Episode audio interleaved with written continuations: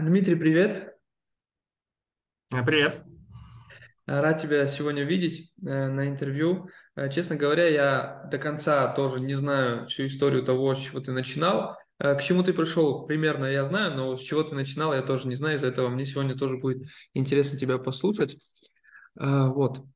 Давай тогда начнем. Расскажи про себя, сколько тебе лет и где, где, где ты работал до того, как, ну, чем ты занимался до того, как ты пришел в программирование, так скажем. Какого ты Мгм. города еще? М? Я, получается, с Москвы. А, Соответственно, до того, когда начал обучаться, я был медиком в лаборатории. То Вот. есть у тебя А, медицинское образование, да? Да, да, то есть я закончил колледж медицинский и по среднему специальному образованию работал, э, соответственно, в лаборатории, э, проводил различные анализы. Э, Дальше я пошел на заочку на провизора, Вот. И, соответственно, сейчас у меня высшее еще фармацевтическое образование. Вот. А, Соответственно, вот чем я занимался. А сколько тебе лет? А, 29 сейчас. 29. А вот, ну, ты, ты медик, да, работаешь там, не знаю, в- лечишь людей и тому подобное. Как в голову стукнула идея, что, э, что нужно идти в программирование? Вообще, как, как к программированию пришел? Э, В общем, такая история, что у меня, к сожалению, в школе все время была э, не очень-очень хорошая информатика, насколько теперь я понимаю, потому что мы всегда изучали только теорию информатики и больше вообще ничего. То Мгм. есть я даже ни разу не пробовал э, программировать, в принципе, не знал никаких языков. То есть для меня вот, ну, что было, там известно, что есть какой-то C++, и все, как бы. И то я не очень понимал, в чем там разница. А, И потом а, встр- встретился я со своим другом, а, который, получается, самоучка, и он обучился на фронтенд-разработчика. Вот. Ну, он как-то вскользь мне рассказал об этом, я начал спрашивать, а как, а, как у него это получилось, и подумал, что, ну, наверное, мне тоже получится. Но я как бы не хотел еще э, с точки зрения смены профессии, мне просто было интересно, как э, ну, дополнительное какое-то хобби, э, там, подумал, что, может быть, э, мне тоже станет интересно, тем более, что у него все очень хорошо получилось. Вот, ну и тогда мне как раз посоветовали степек, вот. Мгм. И, соответственно, первый курс, который просто я нашел абсолютно случайно, как раз был основа программирования, потому что он был довольно популярный, э, и э, подумал, ну ладно, отлично как раз. Я понял. Давай тогда, а ты до, до основ программирования никакие тренинги, курсы не проходил никакие, да?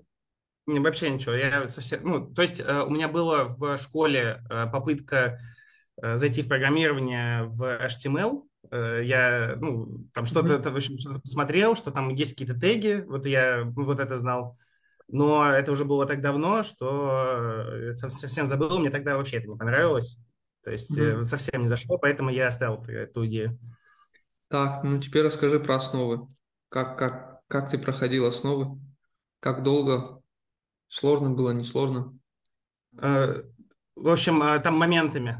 Все начиналось как бы этапами, получается. Вначале, когда там, вот эти легкие были задачи какие-то, ну, даже не могу сказать, что задачи, это просто как бы когда синтаксис э, обучались, э, э, ну, конечно, сразу стало получаться, и прям сразу такое вдохновение, что вот кажется, что вот ты уже, уже программист. Вот. Но, да, на самом деле такое обманчивое ощущение. Вот. Ну и, конечно, задачи с шахматами, это вообще, конечно, самые сложные были для меня. Мне кажется, все, все задачи с шахматами, которые я встречал. Ага. А, Ну вот, и, соответственно, э, когда занимался, э, были моменты, когда даже, э, ну, не забрасывал, но оставлял там на месяц и потом снова возвращался. Вот были задачи, на которых прям целый день сидишь, то есть там утром начал, ну, посмотрел, а, и потом только к вечеру приходит решение какое-то, и целый день в голове прокручиваешь, э, как это можно сделать. Вот, Ну, плюс, есть, э, да, да. плюс я, я, получается, работал в этот момент, и, как правило, у меня очень много времени с, от работы до дома, я дома до работы, э, и я очень много тратил как раз изучение в, через телефон, вот, соответственно, у меня не было там никакой IDE и э, там никаких подсказок, Вот, соответственно, все вот эти проблемы, которые с э, пропущенной там точкой запятой, э, очень много на ними тоже сидел, но зато это меня обучило их всегда ставить. И теперь для меня не сильно большая проблема даже без ZDE что-то написать. Там особенно часто бывает э, удобно в, там, в сообщении коллегам что-нибудь ответить, ну или описать там, как лучше там, какое решение выбрать. И то есть мне не сильно проблема сразу сообщение сделать без подсказок. То есть ты хочешь сказать, ты программировал на телефоне? Uh, да, то есть, ну, я, я, делал, я делал на компьютере, когда был дома, но без ZDE. То есть я до окончания э, основного программирования не, не устанавливал ничего. То есть я делал, делал только через степик и через телефон. Но через телефон очень удобное приложение. То есть и курс, курс очень удобно построен именно таким образом, что э, фактически э, то есть любые задачи э, всегда будут именно проверены э, ну, то есть, э, вот прям есть задача, да, и есть, э, получается, что нужно и что нужно получить. Mm-hmm. Вот, и это тоже довольно э, полезный навык с точки зрения, когда вот ты вначале, насколько помню, я до сих пор придерживаюсь этого правила, что для, когда ты получаешь задачу, нужно, собственно, вначале понять, что от тебя хотят, то есть проанализировать, вначале придумать решение как бы не в коде, Э, ну, то есть, собственно, построить алгоритм, а потом просто перенести этот алгоритм э, в код. И это, как бы, как правило, это самая простая уже задача, перенести алгоритм в код. То есть самое Ура. сложное – это именно управление. Ура, спасибо, спасибо. А то, когда я говорю, мне на слово не верят, хоть э, теперь будет какое-то подтверждение. Я понял. А сколько по времени ты проходил этот курс? А, ну вот с учетом различных перерывов, наверное, 5 месяцев у меня получилось. Угу, угу.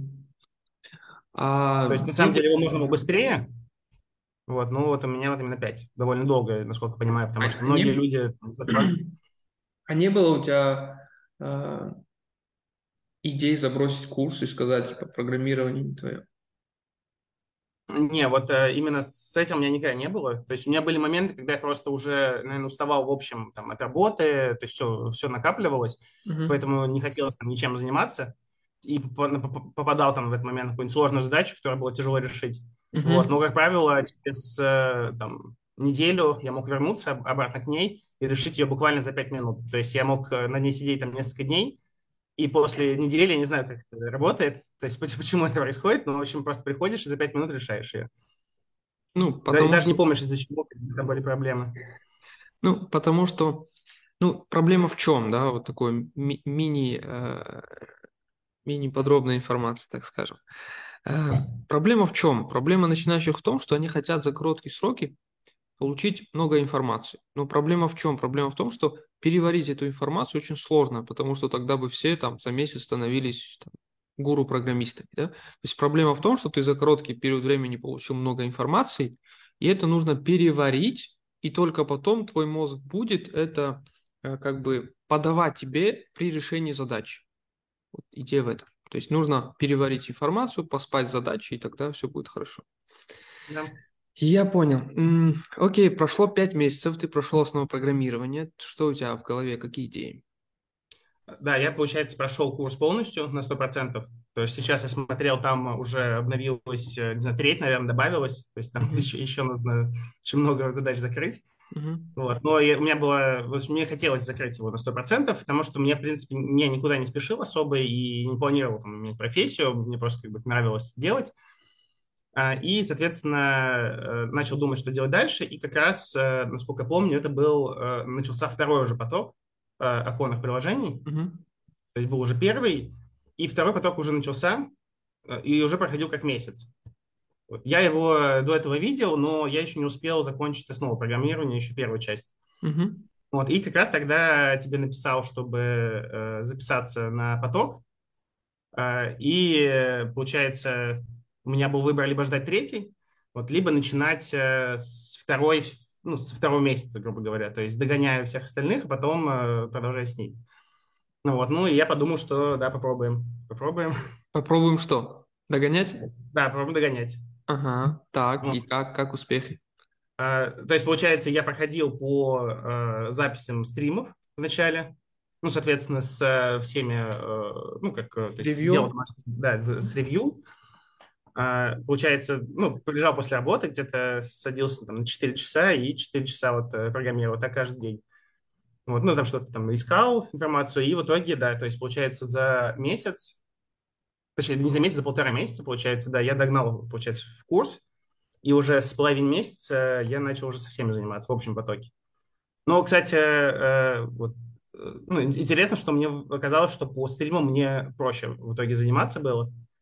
То есть, э, если, ну, то есть, когда я могу остановить видео, посмотреть, там, если что-то непонятно, еще раз пересмотреть, перечитать, что написано, чем когда в онлайне. В онлайне, как правило, это получается такой формат лекции, вот, а мне как бы даже в ВУЗе, я помню, что формат лекции всегда очень плохо заходил, то есть я не мог, э, ну, потому что я не успевал все, все воспринять, а когда я что-то пропускаю, я начинаю думать о прошлом, пытаюсь это найти быстро, восстановить, и уже как бы уже опоздал. Ну, вот, поэтому в любом случае я после всех стримов я все равно пересматривал видео и заново как бы все проходил, чтобы все это понять. Я понял. А вот такой вопрос у меня сразу возник в голове. Вот ты говоришь, каждый день после работы 4 часа ты просто сидел и делал курс, делал задачи, справлялся со сложностями и так далее. Если, если бы, ну вот как я думаю, да, то есть эм, из-за чего так может делать человек, да? Понятно, если у него там четкая цель, там, сменить работу, да, либо реализовать какой-то свой проект, тогда я, я бы понял, да, то, что понятно, цель есть, и человек садится и делает. А у тебя, ну, как я понял, типа, ну, просто попробовать интересно и тому подобное. То есть это прям фанатизм такой?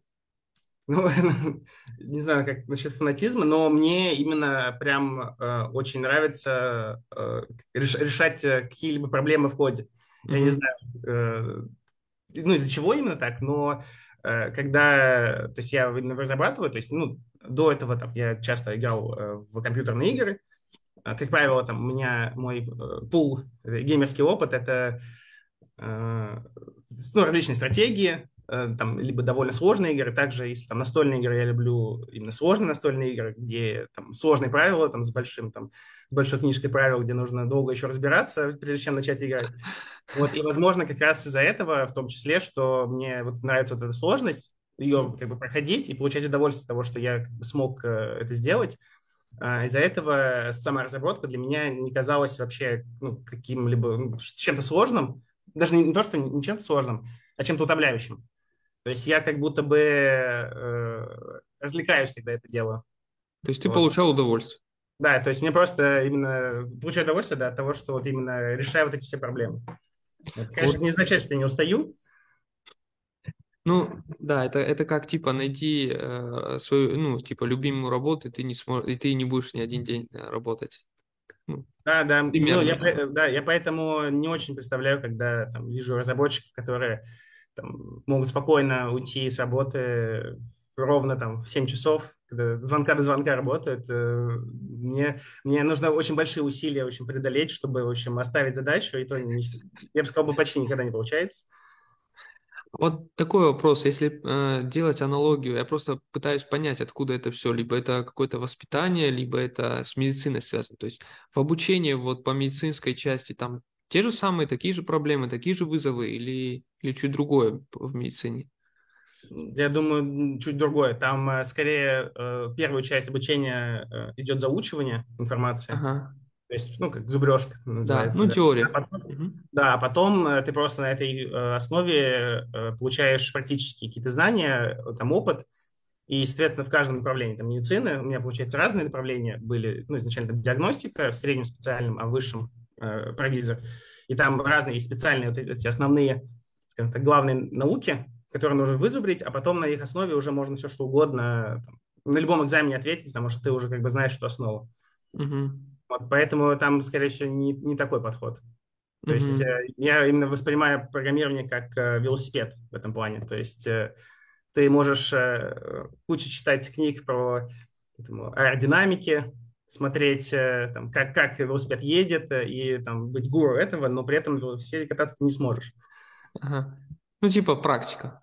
Да, то есть, да, когда ты практикуешь, ты катаешься лучше, ну и программируешь лучше. Я понял.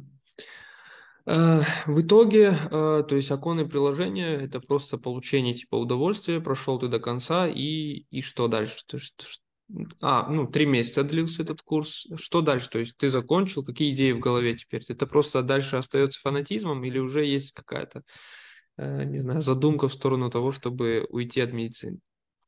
В тот момент еще тоже я не думал переключаться полностью. Ну, там из-за чего? Из-за того, что у меня фактически на тот момент работа полностью устраивала. То есть э, она, в принципе, приносила тогда там средний, скажем так, доход по Москве. Ну, не скажу там выше средний, ну, прямо именно средний. То есть э, этого хватало бы, чтобы... Ну, тем более, тогда я жил с родителями в тот момент. То есть мне не нужно было там особо платить э, там, какую-нибудь аренду за квартиру. Mm-hmm. И да, как бы есть. Вот, то есть там какие-то кредиты были и все. Mm-hmm. А, вот, соответственно, а, после окончания курса основы, ну, не основы, а оконное приложение, я тогда именно задумался, как э, получить, скажем так, какую некую, возможно, подработку, потому что как раз еще тогда не было пандемии, и э, тогда э, только, только, получается, программисты могли позволить себе удаленную работу фактически. Mm-hmm. И то это было ну, не, очень, не общепринято. Да. А другие профессии, там даже думать об этом нельзя было, чтобы какую-то удаленную работу. Вот, а у меня, вот, я вспомнил, э, что мне изначально всегда хотелось. Э, я за все время настолько сильно устал э, вот эти путешествия в транспорте до работы, uh-huh. потому что все время я вставал, получается, в, где-то в 5.30 для того, чтобы попасть на работу. И, ну, так каждый день. То есть, грубо говоря, каждый день спишь по 5 часов, из-за, ну, потому что все равно там дела до 12 где-то. И я прям мечтал работать на удаленной работе, Э, и, соответственно, когда была пандемия, я еще тогда не был программистом, и люди жаловались, что вот как мы устали дома работать, я просто не понимал, потому что я медик, я все равно ездил на работу. Я говорю, вы не понимаете, о чем говорить. Да, и, соответственно, после этого я подумал, так, нужно тогда брать э, какое-то направление, уже изучать э, более профессионально и, соответственно, возможно, делать какие-то свои проекты, или там, возможно, какую-то подработку найти на фрилансе. Вот, но у меня, получается, там выбор э, был это либо веб, бэкэнд, mm-hmm. или э, геймдев. Mm-hmm. Ну, то есть там фактически, так как э, я изначально не выбирал язык, а просто э, случайно попал на курс, вот, mm-hmm. и э, я подумал, что будет плохое решением переучиваться на какой-то другой язык, ну, то есть я заново потрачу все это время, mm-hmm. а хотелось уже что-то делать, ну, уже какой-то продукт получить от того, что я умею. Mm-hmm. А, и, ну, и, соответственно, стал думать, что бы я хотел сделать именно как своим пэт-проектом, для того, чтобы ну, получить его в себе в резюме. Uh-huh. А, у меня были идеи, да, да, у меня были идеи как ну, какого-то именно веб-приложения, связанного как раз с медициной. То есть я там думал такой, типа, сделать помощник э, виртуаль, виртуального врача, такое, что-то такое. Mm-hmm. То есть у меня были идеи, как это можно сделать. Э, в принципе, там можно было перенести э, информацию о там, симптомах, по крайней мере. Ну, что-нибудь такое mm-hmm. простенькое. Но идея создать игру у меня была прямо еще с детства, и у меня еще э, в детстве были такие попытки, как геймдизайнер, создавать э, что-то вроде настольных игр, причем в которые мы играли с, с друзьями, они были довольно простые, но механики были довольно интересные. Даже сейчас я смотрю, что вполне себе. Uh-huh. И были идеи именно создания своей игры uh, уже вот прямо сейчас. И я понимал, что я хотел бы ей заняться.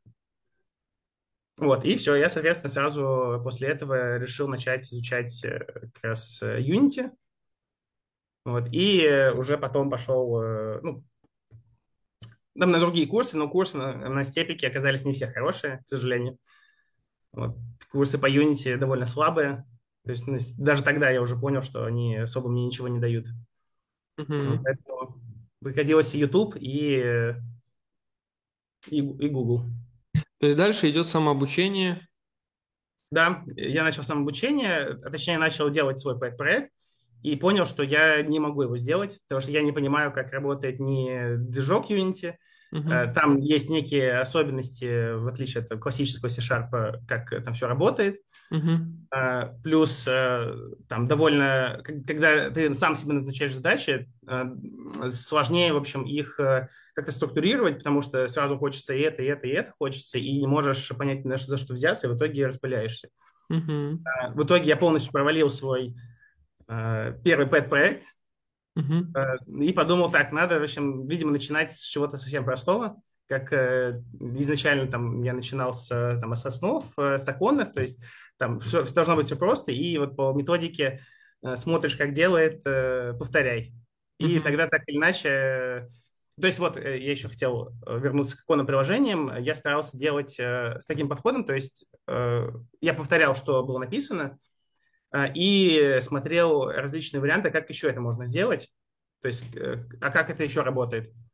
И, соответственно, таким образом я расширял как бы, знания о том, что даже самое главное не, как сказать, не, не знать, не, не уметь все, там, не знать весь, весь там язык, а просто помнить, что вот можно сделать вот таким образом, и если ты знаешь, что это можно сделать, ты можешь легко это загуглить.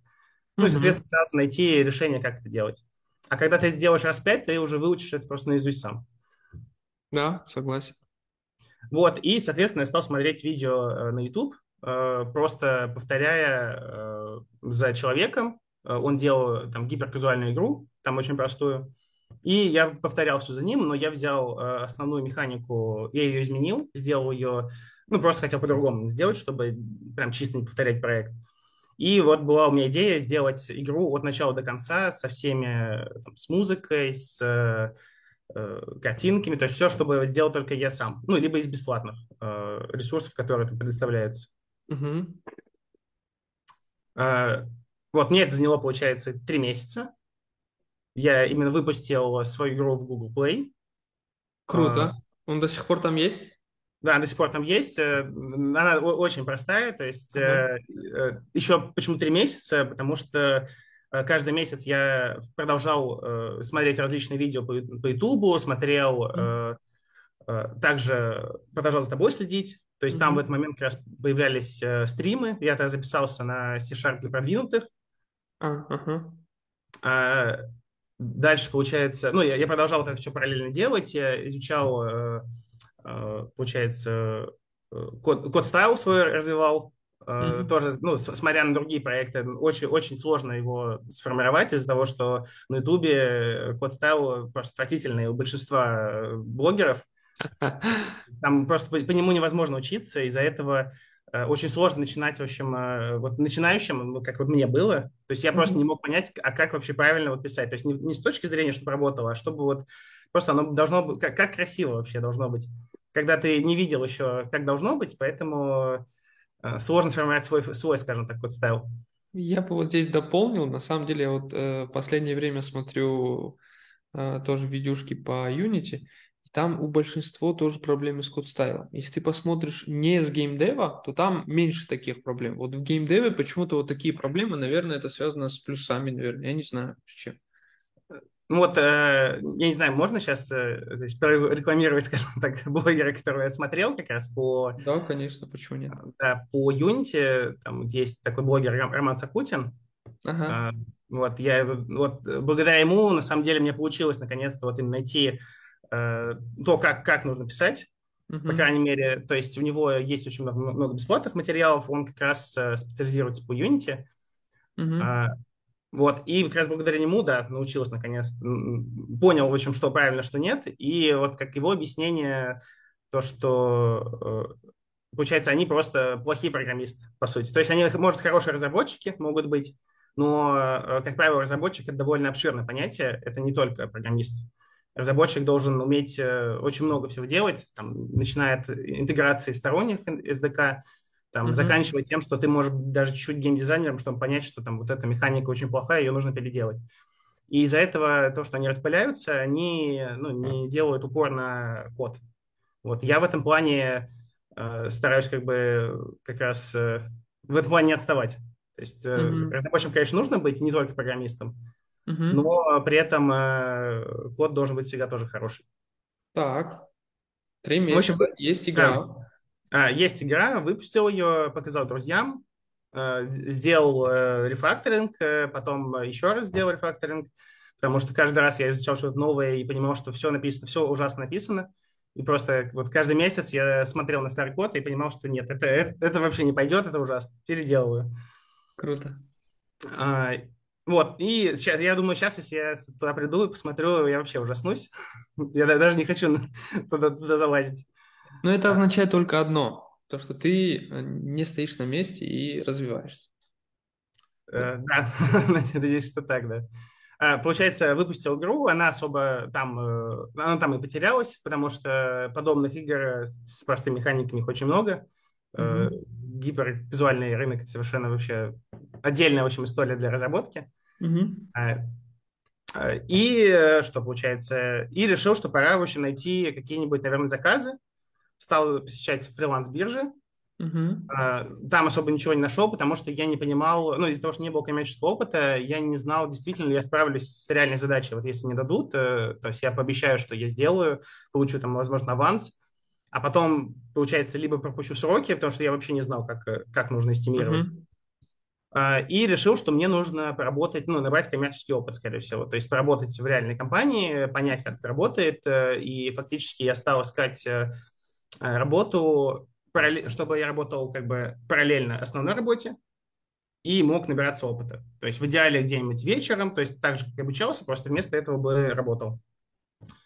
А, осложнялось все тем, что в тот момент я уже работал на двух работах. Получается, что у меня и так уже был вечер занят. И э, ну, в итоге, в общем, мне приходилось искать работу где-то, чтобы она была с 8 вечера. Вот. Ну и плюс, чтобы все выходные часы были заняты. Вот, начал искать, а, и э, э, ну, там как раз я параллельно составлял свое резюме. Это mm-hmm. тоже отдельное искусство, скажем так. Вот я разработал как бы с, из всех данных, которые нашел в интернете, там, свой, скажем так, стиль mm-hmm. с резюме. Если коротко просто описывать каждый проект, на котором работал, а когда джуниор ну, или точнее даже Террейне. Он mm-hmm. работал, как правило, на маленьких количестве проектов, вот поэтому лучше указать все. Указать, что, что ты там делал, что ты умеешь, с какими реальными технологиями сталкивался. Mm-hmm. Вот, тем самым HR, которые будут искать, они увидят, что человек действительно работает, разбирается. Это лучше, чем сказать, что вот я программист, умею просто вот это, это, это. А, и, ну, и ссылки, соответственно. Ссылки на GitHub, ссылки на а, э, игру, то есть все, все это как бы прикладывал, приложил и начал поиск работы. Угу. Вот. Стал, соответственно, рассылать резюме свое. Угу. Так. А, вот тут э, момент, что а, у меня получилось, на самом деле, вот если, переходя уже в будущее, довольно быстро найти работу. Так. Довольно быстро это сколько по времени?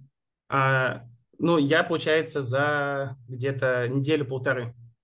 Ничего себе, это прям очень быстро, да. Да, но я этим занимался прям систематически, ровно так же, как я обучался на курсах, то есть я прям выделил, что, э, во-первых, все, все время, пока я еду в, на работу и с работы, я отсматриваю все резюме и отсылаю, вот, и у меня, получается, где-то откликов было, наверное, 20 в день, как минимум.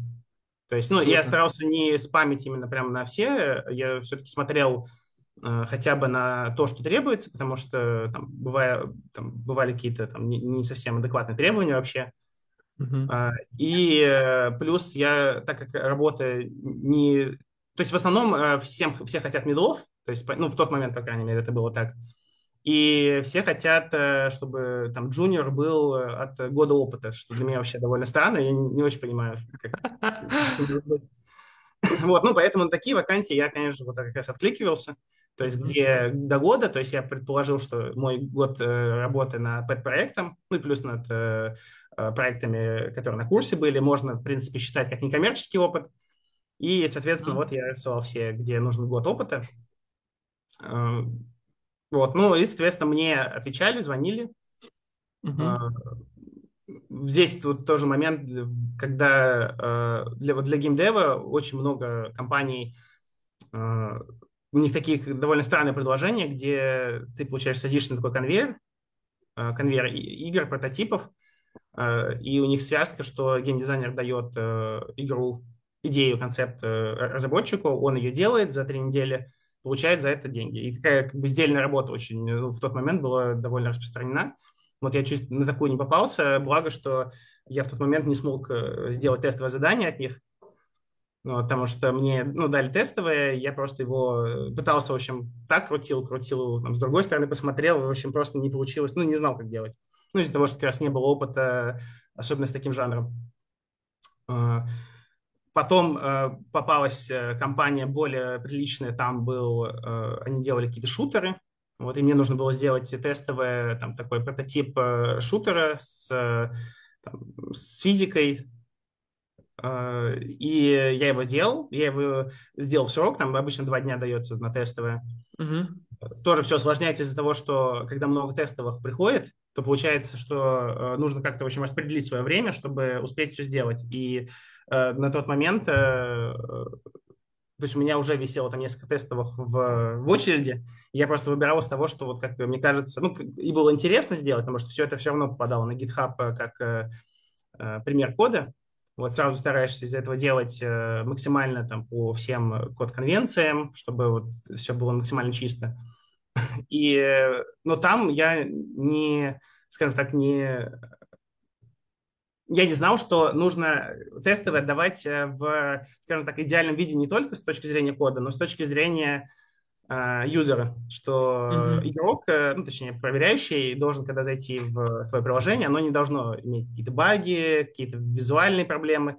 То есть на этот э, многие пишут, что вот нам визуал не важен, используйте все, что хотите, но на самом деле все равно важен. Это, э, пер, это первое впечатление, которое создается, первый запуск, скажем так, твоего приложения. А поэтому, когда проверяющий видит, что там э, все плохо, все криво-косо, то он сразу поймет, что такой же сотрудник и как бы придет, который будет также криво-косо делать. Э, соответственно, первые как раз тестовые, которые мне проверяли, я тоже провалил из-за того, что я набрал там, мне сказали, 3 из 10 баллов. Вот, э, причем, что как раз много с минусов из-за того, что само, само визуал был очень плох. Угу. Вот, и вот этот опыт как раз мне помог э, понять, что нужно вылизывать визуал, в том числе, чтобы там все было гладко и плавно. А, и тестовая, получается, вот компания, в которой я сейчас работаю, я сделал ровно вот прям за два дня, прям в последние, наверное, полчаса вот успел отправить. Уже HR там мне даже написала, что, ну что, Дмитрий, вы готовы или нет, то есть уже как бы я уже все был на грани, но вот я отправил, я сделал именно максимально чисто вот с точки зрения кода, с точки зрения визуала. Я не доделал полностью ТЗ по заданию, что там вот сейчас как проверяющий я бы сразу зареджектил такого человека, что он не сделал все ТЗ. Вот. Но в тот момент я решил, что я больше сделал упор на как раз э, полишинг. А это что? А, полировку, если а, по-русски. Да, я понял. Ну, смотри, давай некие выводы да, сделаем. Э, какие выводы здесь есть? Значит, первое, собеседование э, показывает реальную картину. То есть одно дело мы там у себя в голове да, чертим то, что там условно важен только код, а не важна там со стороны пользователя, как выглядит. Это раз. Второе, какой вывод я здесь э, понял еще?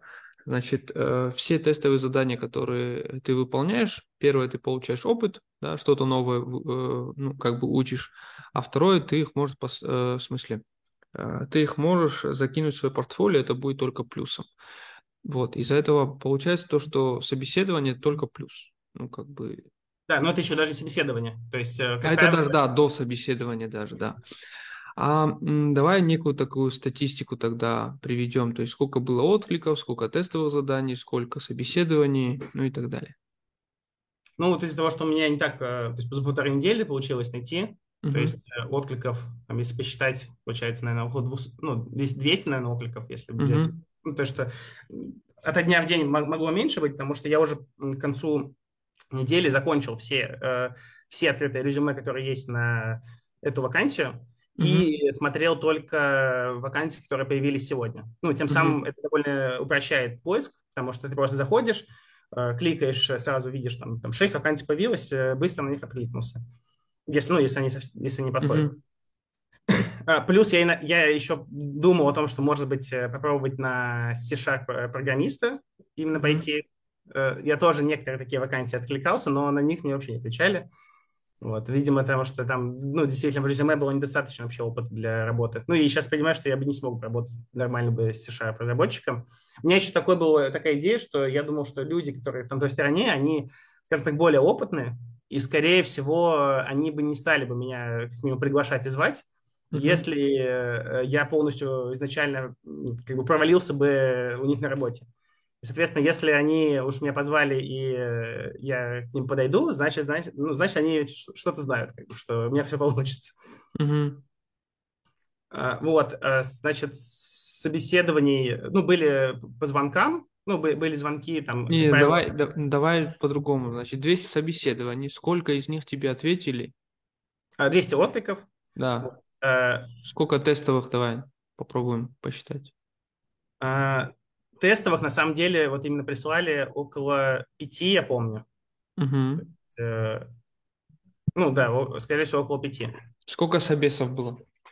А собесов, э, получается, два. То есть один Э, который... Там, там просто было наоборот. В, в, в первом случае как раз тестовое мне присылали после собеса. То есть я вначале, сначала собеседовался uh-huh. с там, сразу разработчик и не знаю, кто-то еще. Uh-huh. Спрашивали меня про опыт и дали мне тестовое. И вот как раз я его не смог сделать вообще. Вот. А потом э, в следующий уже собес был э, в нормальный, ну, обычно нормальный, там был, получается, разработчик и PM меня собеседовали? Сейчас вопрос был в голове. Да, какие, то есть, смотри, э, у меня довольно очень много э, учеников, которые хотят пойти в геймдев, и они не знают, с чего начать. Вот можешь какую-нибудь, э, не знаю, пошаговую инструкцию посмотреть вот это, потом вот это, потом вот это, потом вот это. Примерно uh-huh. хотя бы, прям верхнеуровнево. Э, если бесплатно или... Вообще. Более оптимально, я сказал бы. То есть Нет, я бы тут, вот... Э, смотри, тут именно не про конкретные курсы и тому подобное, тут именно про технологии, может быть, не знаю, темы. Угу. Ну вот э, у меня как раз э, вот в момент вот этого, когда я работал еще на двух работах, э, устраивался на программиста, я тогда нашел работу онлайн-преподавателя для детей, в онлайн-школу. И там разные направления, и я думал, что я буду только на программировании. Ну, там у меня так и получилось, что даже я обучал ребенка программированию Python, и был один ребенок на Unity. И вот там как раз я выстраивал тоже вот этот курс, как, как его обучить, чтобы максимально понятно было. И вот, э, ну, я все, все пришел к тому, что изначально нужно, конечно, C-Sharp, то есть просто вот основа программирования, ну, э, уже это уже очень хорошо, то есть понимать, как работает язык. Только потом уже переходить э, на движок, то есть на сам Unity, изучать Unity, он, ну, не, ну, по моему ощущению, его проще изучить, чем язык. Там все, там, в принципе, э, там самый Unity позиционирует себя как э, компания, точнее, как движок, который, в общем, с низким порогом входа. Mm-hmm. Вот. Поэтому очень часто бывает, вот, видимо, из-за этого, что люди пропускают начало C-Sharp, сразу начинают Unity и по ходу обучаются языку. И из-за этого вот, получается вот такой ужасный код в проектах. Вот. Я понял. А вот скажи, пожалуйста, вот э, при написании кода разве не, не нужны знания, ну, более, э, как сказать, более высокого уровня, чем в основах? То есть тот же C-Sharp продвинутый, он не нужен при написании кода? А, он полезен, то есть э, я, я еще не прошел полностью курс шага продвинутых. Ну, в смысле, по темам, если посмотреть. Да, и то есть я где-то сейчас на половине его, вот, но мне по итогу для решения многих задач э, он помог, чтобы просто, просто сделать это проще и э, более грамотно, скажем так. Mm-hmm. То есть без, без костылей, без того, чтобы гуглить, то есть я просто уже знал, что вот так можно и так, и так правильно делать, более оптимально. А э, с основами там, в принципе, все вот эти, все конструкции, все темы охватывают, вот чтобы прям э, э любую фактически задачу сделать. То есть, То есть ты хочешь... да. простую, простую в смысле, да. То есть ты хочешь сказать, э, что если я хочу разработать какую-то простенькую игру, например, не знаю, какую-нибудь стрелялку, да, просто человечек идет, стреляет, например, да? угу. мне достаточно знать основу программирования. Основу программирования и Unity, движок Unity. Да, ну и движок Unity, это понятно. Все этого достаточно, чтобы сделать мини-стрелялку, самую простую. Да, самую простую, то есть, понятно, без, без сервера, без всего, то есть такой прям вот прототип э, можно уже сделать.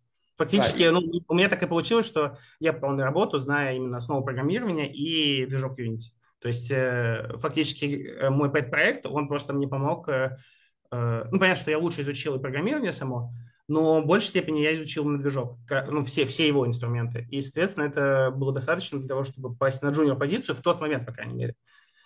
Uh-huh. То есть э, на текущий момент не знаю именно как с, джуниор, с джуниорами. Uh-huh. Я понял. А, алгоритмы структур данных нужны геймдеву? А, в, скажем так, э, не всегда, но вот сейчас, например, на текущий момент, э, на текущей позиции я ощутил, что мне очень не хватает э, более глубоких знаний. То есть я знаю там, довольно поверхностно, угу. и я очень хочу как раз углубиться, чтобы, в общем, вот как раз я смотрел, что сейчас это идет скидка на как раз курсы, Uh-huh. И вот хотел как раз тебя уточнить по алгоритму структурных данных. Э, это как раз э, общий, это объединение двух курсов, да? Да, да. Ну вот, ну вот как раз, э, скорее всего, вот в ближайшее время я на него запишусь тоже. Uh-huh. Буду рад.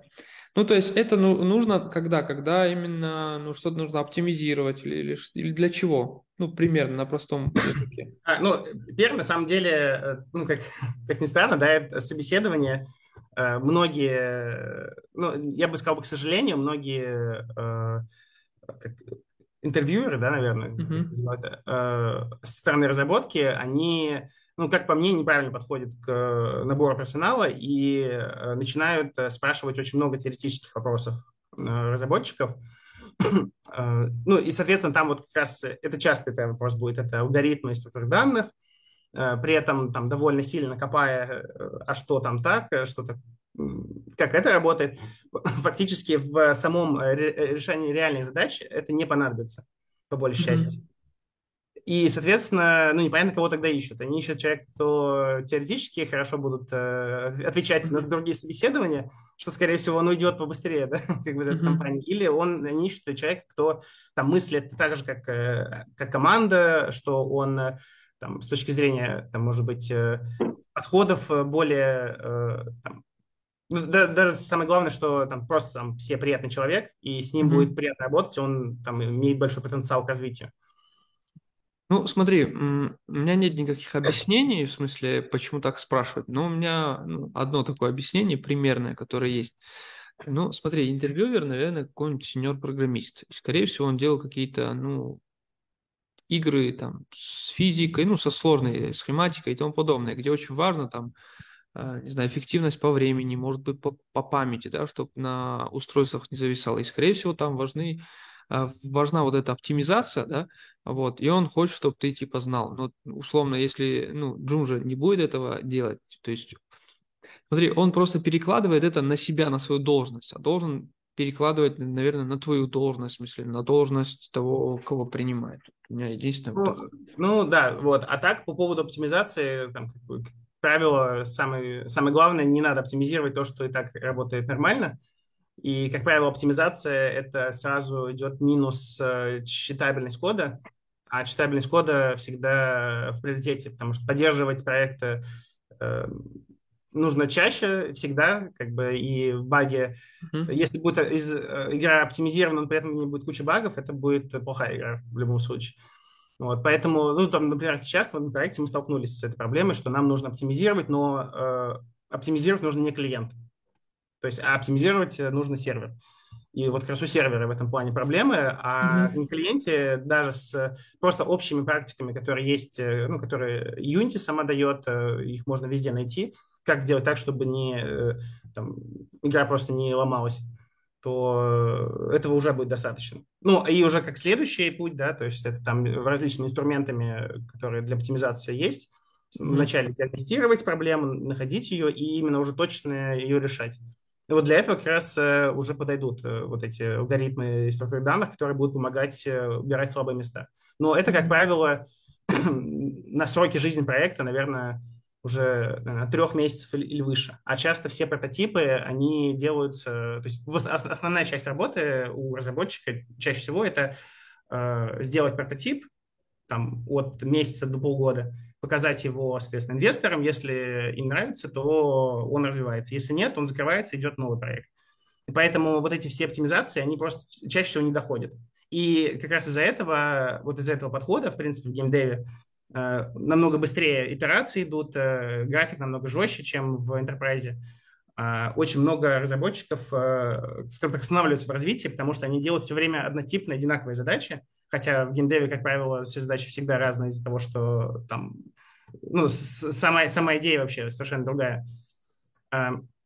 И получается, что вот многие разработчики, они имеют большой опыт в количестве лет, но при этом, если они не развиваются дополнительно, то э, они так и остаются там на уровне junior, ну максимум middle, middle midus. Я понял. Ну, давай тогда такой последний вопрос по собеседованию. То есть сколько прошло времени от э, начала, там, условно, основ программирования до получения работы? А, ну, э, там вообще меньше года, но я всем говорю, когда меня спрашивают, я говорю год. То есть вот чтобы э, стать джуниор разработчиком на Unity, вот достаточно год, но это год именно усердной работы. Угу. Я С, понял. Да. Давай тогда расскажи про свою компанию, где ты работаешь. Что это за компания, чем занимаетесь и чем, ну, сколько человек в команде, про, ну, в общем, про, про вашу компанию расскажи. Угу. Да, компания получается, э, можно сказать, средняя, потому что работает 100 э, плюс человек в общем. Угу. Она, получается, является американской, э, зарегистрированной в США, но является распределенной. И работают люди с разных стран мира, там, в том числе и англоязычно работают, но основной контингент русскоязычный. Вот из-за этого как бы, собственно, поэтому я и смог туда попасть, потому что у меня английский скажем так, э, базовый, да, то есть я не, ну, не разговорный. А, соответственно, а, компания, получается, ну, занимается играми. А, у нас нет никакой специализации с точки зрения там, какого-то жанра игры. Uh-huh. Есть э, основная, ну, основная компетенция, что мы работаем с NFT, то есть, а. и, соответственно, все наши игры, как правило, ну, так или иначе, будут связаны с NFT, но это не всегда. То есть, не всегда, да.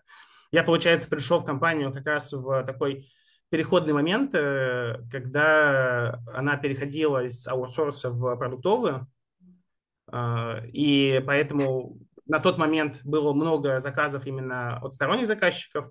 Сейчас mm-hmm. фактически, нет, сейчас вообще нету. То есть ни одного аутсорсного проекта нету все, все, все компании – это продукты, где продакшн на стороне компании, а уже распространение, маркетинг на стороне партнеров. Ну, то есть уже ну, компания как перешла в другой как бы, уровень. Вот, ну и от этого тоже там поменялись многие процессы, потому что там, одно дело там, на аутсорсе быть, и другое делать продукт. Сколько человек занимается над одной игрой? Вот, допустим, нужно разработать игру. Сколько человек на нее выделяется? Ну, на примере твоих, например, наработок. Вот, ну, в зависимости от э, сложности проекта. То есть э, у нас сейчас сам, самый большой проект, э, который мы планируем как э, первую AAA, скажем так, игру, которая будет, э, ну, поднимет э, именно рейтинг компании ага. с точки зрения. Э, там, э, не знаю, вот общее наверное, количество команды, наверное, ну, больше 50, мне кажется.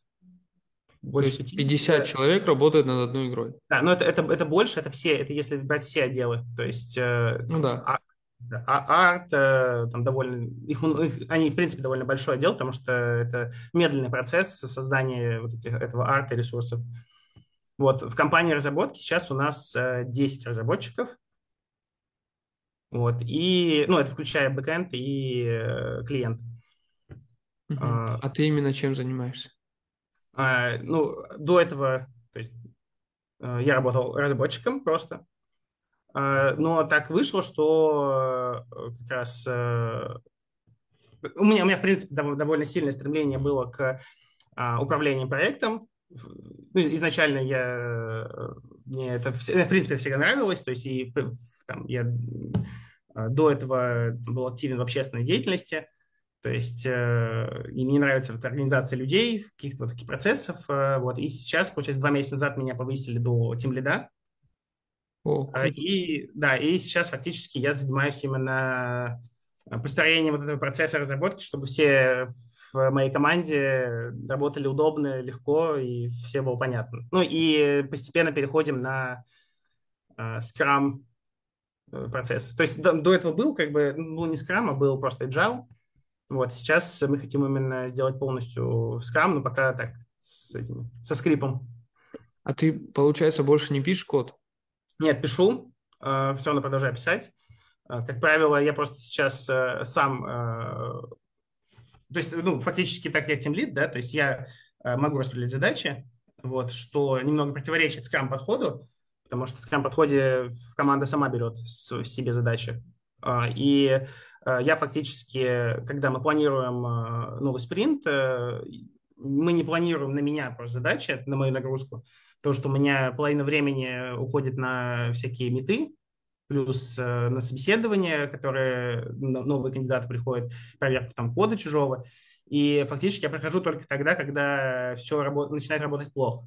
То есть, э, ну, как я считаю, что это фактически моя ответственность идет. То есть, э, если команда перестает справляться со своими задачами как разработчиков, да, то означает, что я что-то построил еще не, не хорошо. Ну, сейчас пока еще время там, мало прошло судить, как у меня получается, но пока очень много, в общем, процессов стопорится, и вот и приходится очень часто вмешиваться именно как э, разработчику. Но я стремлюсь к тому, чтобы я смог полностью именно делегировать э, вот эту задачу именно разработчикам, чтобы они этим занимались, а я просто мог им помогать э, и там, с точки зрения э, ревью, с точки зрения технического, пока нету тех лида.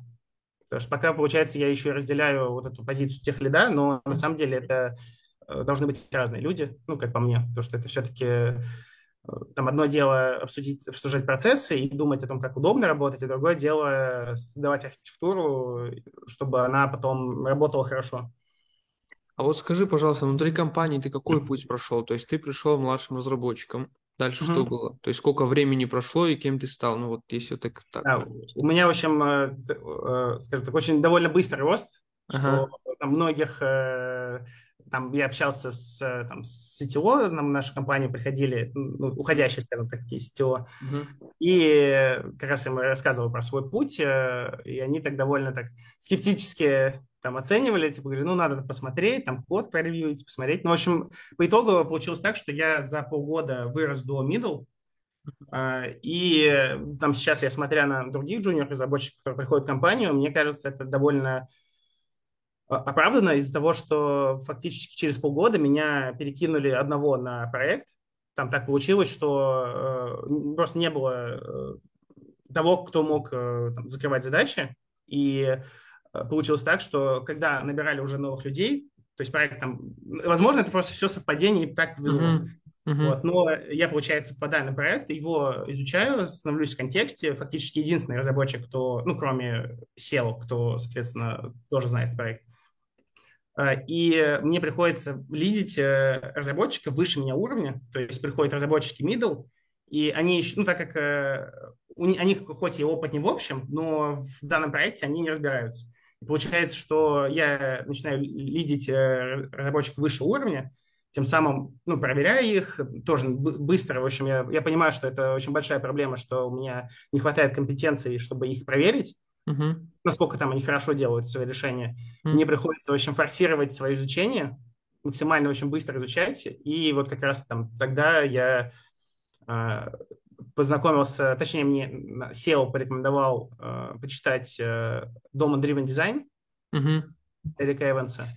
И угу. вот э, после прочтения, ну, не только прочтения, я читал и сразу пробовал на проекте, там, вот эти подходы, э, у меня открылось как это новое сознание. То есть вот как э, первый раз, когда я, наверное, закончил там э, основы законные приложения, когда вот там ООП, вот это все, когда узнаешь и вот от синтаксиса переходишь в другое сознание, в другое понимание вообще, как это вообще работает.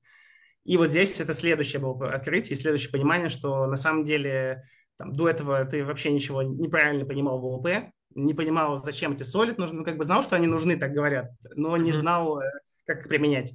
И по итогу вот после этого ты вообще совершенно другим разработчиком становишься, ну, вообще, ну, просто меняется как будто парадигма, хотя на самом деле все об одном, то есть э, все об ОП. Вот, и тогда, да, и тогда вот после того, когда я, скажем так, качество, качественный скачок сделал, э, я смог уже спокойно ревьюить э, разработчиков других. Приходили медлы, я понимал, что во многих вещах они там, меньше понимают. Но здесь уже такой, как по мне, middle, он в чем-то может силен быть, потому что он больше разрабатывал там, в этой технологии, а в другой он ничего не знает. Но он может быстро ее, скажем так, набрать в компетенцию, потому что у него уже как бы есть умение учиться, так сказать. Очень важное да, для разработчика умение. Угу. Ну, то есть за полгода ты дошел до медла, потом ты читаешь, ну, условно разбираешься в DDD. Да. А, потом что? А потом э, получается, что я дальше продолжаю работать. В компании находятся ну, набираются и сеньоры, ну, в основном э, приоритет middle, это, как правило, когда очень нужны уже сотрудники, приоритет э, к сеньорам и к руководящим должностям, потому что, как оказалось, очень сложно найти ответственных людей, то есть еще одно, возможно, важное качество для разработчика – ответственность, потому что если он не ответственный, то все, как бы, все, все фактически зря. Там ну, все это умения, и платят, это на самом деле. Да, и получается, что э, очень сложно найти нормального тимлида, который смог бы быстро интегрироваться и при этом начать э, нормально работать. Потому что э, бывают люди, которые просто перестают писать код, и они, у них уже компетенции теряются. Бывают те, кто работают э, вот именно от звонка до звонка, mm-hmm. что тоже довольно сложно именно в геймдеве, потому что геймдев, к сожалению, это там, ну, овертайм и кранч. Это часто очень явление во, во всех, мне кажется, компаниях. Там даже если посмотреть э, там, новости, даже большие компании, там Activision, э, Blizzard, э, у них crunch overtime – это частое явление, особенно перед релизами. А мо- можно на русском языке для простых смертных? А, да, я просто иногда уже да. забываю, в общем, просто такие, такие слова, они uh-huh. кажутся уже понятными. Э, ну, овертайм – это, получается, переработка uh-huh. во времени кранч, это тоже как бы синоним всего этого. Uh-huh. То есть э, фактически работаешь больше, чем того закладывалось по плану, и больше своего графика, выше своего графика. Вот. У нас в компании это оплачивается, по крайней мере, то есть э, не просто так как бы делаешь, но многие разработчики от этого очень могут выгорать, Uh-huh. Из-за того, что ну, когда фактически работаешь, вот просто утром встаешь, э, идешь на работу, работаешь там до часу ночи, и потом э, снова встаешь, ну, благо уже не в 5 утра, вот, но к 10 снова начинаешь работать. Uh-huh. Вот. Многие, конечно, выгорают от этого, и у нас там часто явление, что бэкэнд-разработчики, которые приходят из enterprise к нам в геймдев, они не могут справиться, и не нравится такой скажем так, такая скорость, потому что, ну, я не знаю, как в Enterprise именно работается, но вот по их словам там все довольно размеренно. Там нет такого, что вот задача уже должна быть... Э, ну, может быть, и, наверное, бывают такие моменты, но не всегда. Угу. Все-таки мы не договорили. Полгода middle, дальше что происходит? А, дальше, получается, вот этот качественный скачок. А, и в итоге я э, начинаю работать фактически чуть ли не на всех проектах, потому что э, получается то на одном проекте, э, пожар, скажем так, то на другом. И по итогу я становлюсь в контексте вообще всех проектов компании. Насколько я понимаю, тоже это не, не очень хорошая практика, когда разработчик переключается там, на разные проекты. Вот. Но там, справедливости ради, да, геймдев проекты все-таки поменьше, чем Enterprise. То есть в Enterprise, конечно, невозможно было бы так быстро, скажем так, интегрироваться. Uh-huh. И э, после ухода последнего, скажем так, тимлида на вот текущем uh-huh. проекте, э, команда большая, то есть когда команда там 2-3 человека, то можно спокойно без тимлида работать, разработчики uh-huh. сами договорятся, как, как, как им делать, все равно появится человек, кто будет более опытный, и он просто будет ревьюить в большей степени. А когда команда там, 8 или выше, даже уже больше 4, э, без Team Lead начинается просто э, какой-то этот бардак. Да, То есть, mm-hmm. да, и, ну, и плюс еще все, получается, должны быть все время в полном контексте. они должны ходить на все собрания. Собрания, получается, занимают время, разработку, время уменьшается на разработку. И, ну и плюс многим разработчикам в принципе не нравится э, ходить на всякие собрания и вот это все слушать. Э, плюс когда постоянно отвлекают, потому что работа в, с управлением людьми – это, как правило, работа с постоянными отвлечениями. То есть постоянно ты кому-то нужен, uh-huh. кто-то от тебя что-то хочет, кто-то хочет созвон с тобой поговорить. вот. И когда делает разработчик, это очень сложно. То есть очень сложно совмещать эти две, скажем так, задачи. Они, я бы сказал, бы, противоречат друг другу, потому что в разработке нужен главное, ощущение потока, а когда тебя постоянно выдергивает, э, ничего хорошего не получится.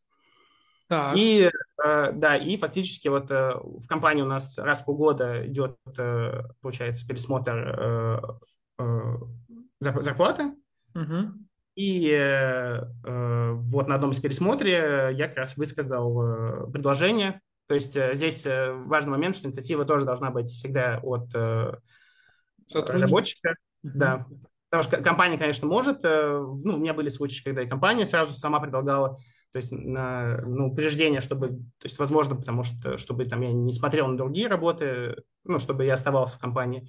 Но, как правило, нужно все равно самому говорить, что вот мне хочется там столько, хочу там такую позицию, и скорее там, мне кажется, даже топ-менеджмент и PM, в принципе, управление, им даже будет э, более интересно работать с таким человеком, ну, с целеустремленным, то есть они, они понимают, что, что он хочет, что э, они могут написать ему план развития какой-то, и плюс, если он хорошо работает, да, то это просто будет только плюсом, что человек не просто сидит на месте, а он хочет развиваться. Тем более, что, вот, ну, как я сказал, что вот эти должности у нас там, на текущий момент очень тяжело закрыть, вот. И, тем более, что Team Lead все-таки со стороны, uh-huh. это немножко другой человек, ему все равно ну, ему нужно интегрироваться, понять, как процессы компании работают, и только потом уже начинать э, их улучшать.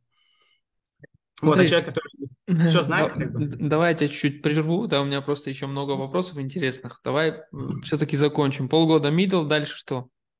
До Team Lead а, ну, сколько? А, получается, вот год э, и 8 месяцев, получается, был. Э, общий опыт, общий стаж у меня сейчас, получается, год и 9. В одной компании год, год и 9, да? Да, да и, а. в общем, в коммерческой разработке, получается. То есть, а, пол... и... а ты сеньором был после медла? А, нет, я пропустил этот этап. Но ага, фактически, есть... ну, фактически, я не знаю, то есть сеньор – это middle завышенной самооценкой, ну, вот. это просто я спрашиваю, да, то есть получается полгода middle, потом э, то есть получается год, год, год ты на медле, и вот два месяца, три месяца ты этим лидом работаешь, правильно? Да, да. Вот такой еще вопрос э, технический. Вот если э, взять какую-нибудь игру средней сложности, сколько процентов, ну, в процентном соотношении э, в игре именно кода C-шаповского то есть понятно то, что там есть визуальные части, там какие-то эффекты, анимации. Вот сколько кода там в процентном соотношении? С, тоже еще смотря с чем, то что если именно того, который напис, написали разработчики. Да, да, да, да. Меньше 50 процентов. Здесь тоже просто смотря почему, там, ну, по весу, понятно, ну, в среднем, что в среднем. минимально. Вот. А по количеству файлов, мне кажется, наверное, наполовину, если по количеству файлов. Uh-huh. Потому что тоже все зависит от проекта, потому что есть проекты, которые направлены на контент, и там ну, просто контента будет очень много. Ну, потому, потому что код не меняется, он выполняет свою функцию, а Э, контент, э, он новый, и он заменяет старый, и может использовать сразу. То есть, там, если взять большие игры, там, как uh-huh. Hearthstone, они вообще удаляют часть контента, который был до этого, потому что уже слишком много. Uh-huh. А вот по размеру, то есть средняя, игра среднего размера, сколько там, в смысле, кода, ну, примерно? Проектов, может быть, строчек кода, не знаю, как-нибудь оцени количество методов, функций, не знаю. Какую-то метрику введи. Если ну, возможно, ну, самом... если нет, то идем дальше. Мне, мне, э, мне кажется, невозможно, но если взять, э, по крайней мере, отзывы от э, backend разработчиков, которые приходили из Enterprise, а, даже они рассматривались только сервер, э, сервер там был, как говорили, раз в 10 меньше, чем вот обычный backend-сервер какой-нибудь финансовой компании. То есть, если брать, я не знаю, сколько обычной финансовой компании backend должен быть, вот, ну, скажем так, а сервер, э, ну, возможно, вот, там, если с клиентом сравнивать, ну, раза в два меньше, возможно. Угу. Ну, ну вот то есть сервер, сервер, если говорить простым языком, это просто приложение, которое принимает какие-то данные и отдает какие-то данные. Все. А, ну да, то есть условно, если, если простой брать сервер, то да, просто это фактически э, хаб для подключения клиентов, чтобы они могли играть и чтобы мы не могли валидировать э, все данные, которые отправляют игроки для защиты там, от читеров, там, для статистики, mm-hmm. ну там для много всего. А бывает игры... это, как правило, mm-hmm. ну, да, это, как правило, как раз вот я наверное, передел твой вопрос. Э, да, игры без сервера бывают, Э, их очень много, особенно как раз на гиперказуальном рынке, потому что поддержка и разработка сервера – это время, э, тем более бэкэнд, как правило, медленнее работает, чем клиент именно разрабатывается. И поэтому это только в основном для мидкорных проектов или выше. А вот как раз э, Каких проектов? Каких проектов? А, а, мидкорные проекты. То есть, условно, есть, скажем так, Э, не уровня, это, то есть это не то, что проекты лучше или хуже, а э, сложность проекта. То есть э, самые простые сейчас по жанру это гипервизуальные игры, не простые по разработке, а самые простые для игрока. То есть там одна механика в абсолюте. Мы играем с, с чем-то одним, постоянно повторяем, и она нравится как бы игрокам. А казуальные это простые игроки, которые любят вот простые там, не знаю, то есть как, например, наверное, матч 3 игры, это когда вот эти э, кубики, не кубики, точнее, квадратики выставляешь в ряд, три в ряд, вот называется игра по-русски. И там что-то происходит, э, и можно много накрутить дополнительных механик, но это все как бы казуальные игры, они довольно простые для игрока. И вот мидкорные проекты, это уже такие, уже из серии, как э, если ну, самые популярные, там, например, Hearthstone, то есть они не являются очень сложными для как стратегии, где нужно там думать, там, какую-то экономику продумывать, но при этом уже простой игрок, который, э, э, ну, то есть уже нужно разобраться в правилах. И вот, как правило, вот для, как раз для мидкорных проектов, то есть где средний уровень сложности, требуется уже сервер свой, который можно поддерживать. Для ниже там чаще всего не обязательно, потому что там, в принципе, довольно все именно просто с механикой. И плюс там намного быстрее Э, э, итерация э, приложения идет, угу. там разработка слишком быстрая, и там быстро проекты создаются, быстро гаснут.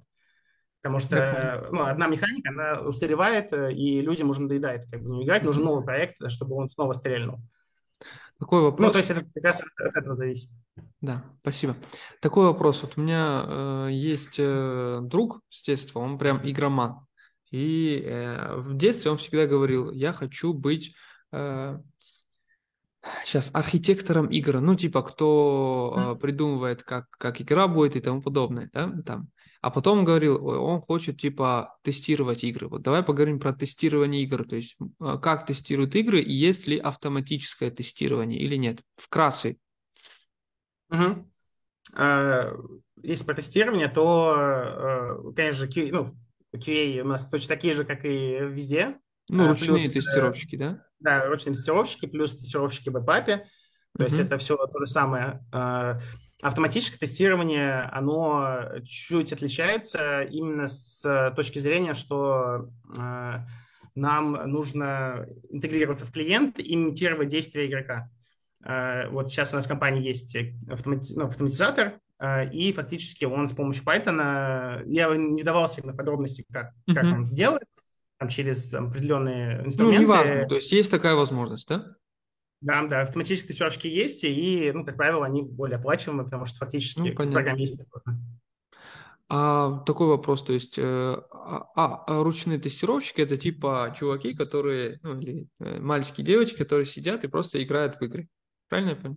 Ну, да, там условно нельзя назвать игрой нормальной, потому что ты, не, ты не можешь насладиться, скажем так, игрой, тебе твоя, твоя задача сломать игру, э, ну, да. и ты по миллиону раз повторяешь одно и то же. То есть э, это нельзя сказать, что это просто игра, это, скорее всего, работа довольно сложная. И uh-huh. там, когда говорят, что вот я сейчас э, там, залечу в тестировщики, и потом стану разработчиком или геймдизайнером, то это довольно сложный путь, это совершенно разные специальности, нужно дать mm-hmm. разные там, знания. Можно, конечно, всегда свичнуться, но это нужно фактически, э, ну, не заново, но почти заново новый путь проходить. Я вот заметил то, что у тебя какие-то новые слова, там, свичнуться, лидить. Свичнуться, переместиться. Это я к тому, что если вы будете хотя бы год э, вариться в какой-то компании, неважно, в IT-компании, вы будете также разговаривать. Честно говоря, уже просто не замечаю. Я, я стараюсь очень, но вот бывает... Да, ты даже не замечаешь, да, в этом есть, да, э, такая штука. Давай поговорим тогда про энергию. Да, вот тебе много энергии, ты прям фанатеешь и тому подобное. Вот как, как ты, ну, понятно, на фанатизме выезжаешь, но иногда ну, не хватает этого фанатизма, когда что-то идет не так. Да? Давай поговорим про энергию, про мотивацию, откуда ты берешь. А, так. Как ну, можно... изначально... Вопрос звучит так. Как можно столько работать и не уставать? Я бы сказал, что так как раз нельзя делать. Я вот как раз плохой пример в этом плане, и я сейчас работаю как раз на то, чтобы Э, нормализовать график, потому что на самом деле вот такая история, она э, рушит вообще все остальные сферы жизни. То есть mm-hmm. там, бытовые, здоровье, друзья, там, семья, и фактически просто не хватает времени ни на что это. И все там в один день все происходит, все от этого недовольны, потому что времени не уделяешь достаточно. И, соответственно, я как раз вот сейчас работаю на то, чтобы, э, скажем так, э, свой график сделать более хотя бы предсказуемым, чтобы я мог э, знать, что вот там у меня есть дни, когда все, я точно буду работать, но в основном, чтобы я работал нормально. И, как правило, на самом деле, когда работаешь в нормальном ключе, скажем так, даешь себе остаться чуть-чуть голодным от работы, не знаю как, да. то работаешь намного эффективнее. То есть фактически, если ты Э, вышел в 7, отдохнул нормально, пришел на работу, ты, скорее всего, сделаешь больше всего, чем если ты будешь работать э, вот это в таком кранче. Просто бывает, что часто задачи нужно сделать прямо вот именно сейчас. Ну, то есть завтра уже нельзя. И вот, к сожалению, так получается, но вот э, когда я начал уже над этим работать, стало лучше. И, ну, здесь очень, важно самому как бы понимать, потому что вот такие как правило, там 2-3 недели кранчики, они потом превращаются в то, что больше делать ничего вообще не хочется. То есть, э, и даже вроде как на любимую работу уже даже тоже вставать не хочется, на этом мете сидеть, ты уже сидишь, э, больше отмалчиваешься, потому что, ну, понятно, что сил уже просто нету. Ну вот, но мне благо помогает два, два, два выходных. Я вот принципиально, как правило, выходные не беру работу, бывает такое, что приходится поработать, но выходные вот прям всегда я не работаю, uh-huh. не программирую, а, чтобы, собственно, нормально потом неделю работать. Uh-huh. А хобби у тебя есть? Что-то а, ты кроме ну, программирования делаешь? Да, делаю. То есть, а, как правило, если я встречаюсь с друзьями, то есть это у меня настолки остаются. На игры, к сожалению, время компьютерное вообще не осталось. Uh-huh. Потому что фактически я получаю удовольствие, что от разработки, что от игр одинаковые, ну, поэтому да. почему бы не там, поделать свой домашний проект, если я также получу удовольствие. А, потом э, мы с женой любим путешествовать. Uh-huh. Сейчас там, только по городам России. Вот. Но в любом случае, то есть мы там, садимся в машину, едем просто в какой-то город. Э, вот сейчас планируем... Владикавказ. Ну, почти в Кисловодск мы планируем. А, ну, недалеко. Да, пожить, пожить несколько месяцев в Кисловодске, как раз позволяет удаленная работа. Круто. Вот. Ну, так что в основном вот такие хобби. Все, все, о чем ты мечтал, да, вначале? Фактически, да. То есть я так, я так и хотел. То есть я даже не знал, что я буду делать. Я просто именно всегда хотел работать удаленно. Я понял. А вот такой вопрос эм, в брошу. Когда ты уволился от медицинских работ? На каком? То есть, когда ты получил работу, сразу уволился или Нет. постепенно? Нет, это вообще тоже был сложный очень период, трехмесячный, когда у меня был испытательный срок. Я не был, ну, во-первых, а. э, мне очень, мне прям очень повезло с точки зрения, что меня взяли на работу на моих условиях, чтобы я работал во вторую смену, фактически. То есть, э, ну, то есть, конечно, много очень везения все равно. Потом э, я продолжал работать на первой, второй работе. Вторую работу я почти сразу отключил, чтобы как раз нормально работать. Э, и у меня уже количество финансов, получается, даже стало больше, чем мне нужно было. А, взяли так меня тоже бывает. А? Так тоже бывает. Да, да. Вот меня, меня взяли на ставку, э, получается, на испытательном сроке меньше, чем моя основная работа, но после испытательного срока должно было стать столько же, сколько на моей основной работе. Вот, поэтому я работал, получается, как раз э, там и там, плюс еще вот онлайн-школа с э, детьми. И э, вот я приходил, получается, после работы, прибегал, я бы сказал, потому что там нужно было быстро успеть. Э, садился где-то часов в 5 на работу до 10, то есть по 5 часов в день дополнительных. И еще выходные, полноценный рабочий день, в субботу-воскресенье. И вот так, э, получается, в таком графике три месяца, пока я не прошел испытательный срок. Потому что я все-таки еще э, точно не был уверен, что там, мне все получится, что не оставят. Потому что, в принципе, я же, я же ушел, получается, из государственной сферы. А в государственной сфере там все довольно очень, очень стабильно. Ты знаешь, что тебя никогда не уволят, фактически вообще никогда не уволят, что почти не делал. А, ну, у тебя госгарантия, ну, гарантия от государства, а и прихожу, получается, в коммерческую сферу, Э, на удаленку в американскую компанию, фактически минимально защищенные законом, получается. И э, я понимал, что мне нужно как минимум год отработать для того, чтобы получить э, медла, чтобы тогда я буду 100% уже ценен на рынке, и ну, мне куда угодно перейти. А до этого момента надо было, в общем, максимально держаться. Вот, но у меня получилось, что вот намного быстрее все вышло. И вот через три месяца мне PM вот мы с ним э, тоже стали друзьями, он э, сказал, что все, давай, э, ты там... Бросай все. Тобой, да, тобой довольно руководство, тобой э, там, мы довольны, ты все хорошо делаешь, давай переходи на нормальный график к нам ну, с утра. Вот, и я вот в этот день пошел к начальнику, ну, к своему руководителю и сказал, что все, я ухожу, ухожу в IT. И как, типа? Ну, ну она сказала, в смысле, какое внутреннее такое ощущение было?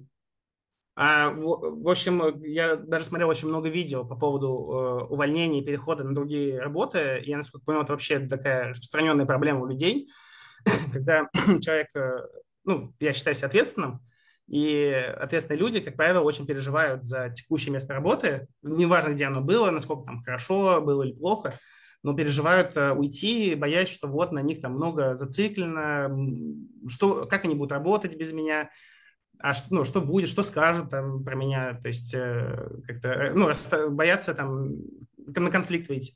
Вот у меня была эта проблема, и там благо, что там, меня поддерживала жена, вот, сказав, что ничего, если что, справимся. Там mm-hmm. друг тоже, ну, коллега по, по работе тоже говорил, что да чё, что, что ты ждешь, давай иди, э, иди говори. Вот. И, и вот я сказал, и оказалось, что ничего не случилось плохого. То есть э, все это абсолютно надумано. Да, То есть, все в голове. Мне, я бы сказал, мне даже такое ощущение, как будто даже порадовали за меня, что вот у меня что-то получилось, и поэтому... Круто. Давай тогда перейдем к Блицу. Эм, что для тебя, как ты думаешь, что важнее для тебя, читать или писать код? Э, читать.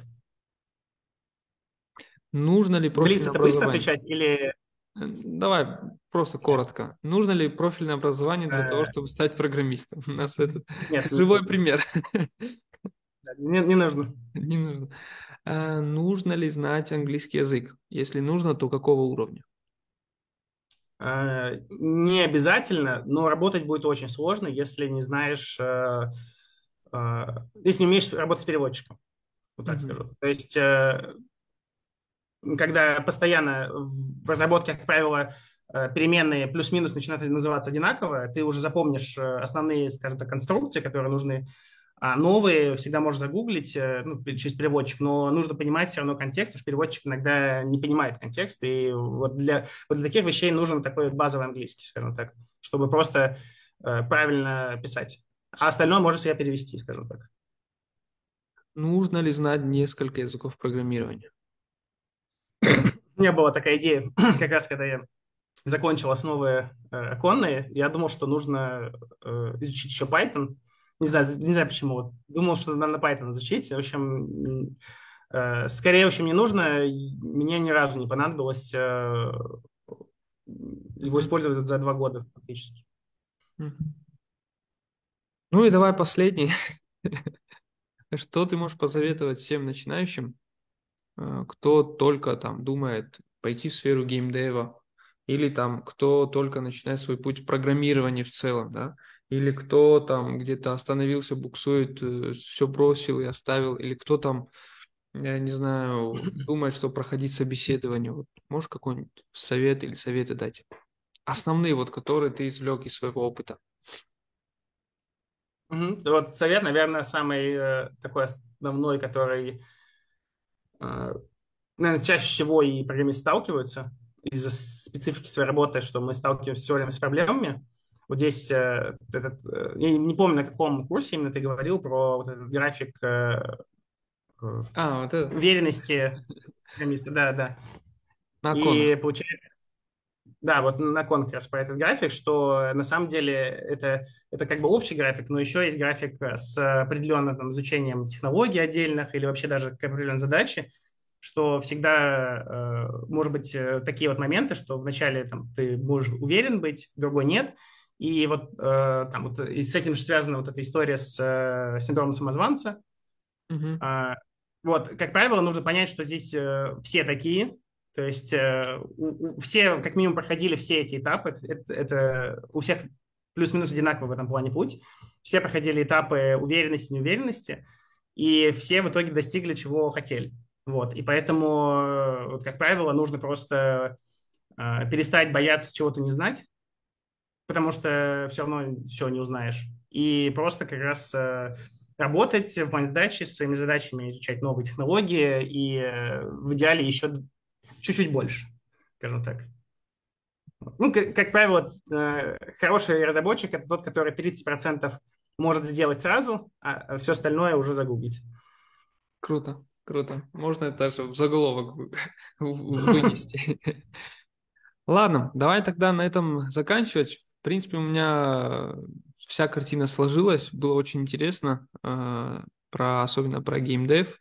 Для меня это такая отдельная история. Я не люблю играть, не люблю разрабатывать игры, но я как бы, ну, как бы в процессе изучения этой темы. Вот, из-за этого большое тебе спасибо. А, было очень интересно. Вот. И, спасибо, что позвал. Да, желаю, чтобы ты там наладил все процессы в, э, этот, эм, на позиции тим лида, чтобы не было всяких кранчей и тому подобное выгораний. Да, я к этому стремлюсь. Все, успехов тебе. Спасибо. Да, спасибо. Пока. Пока.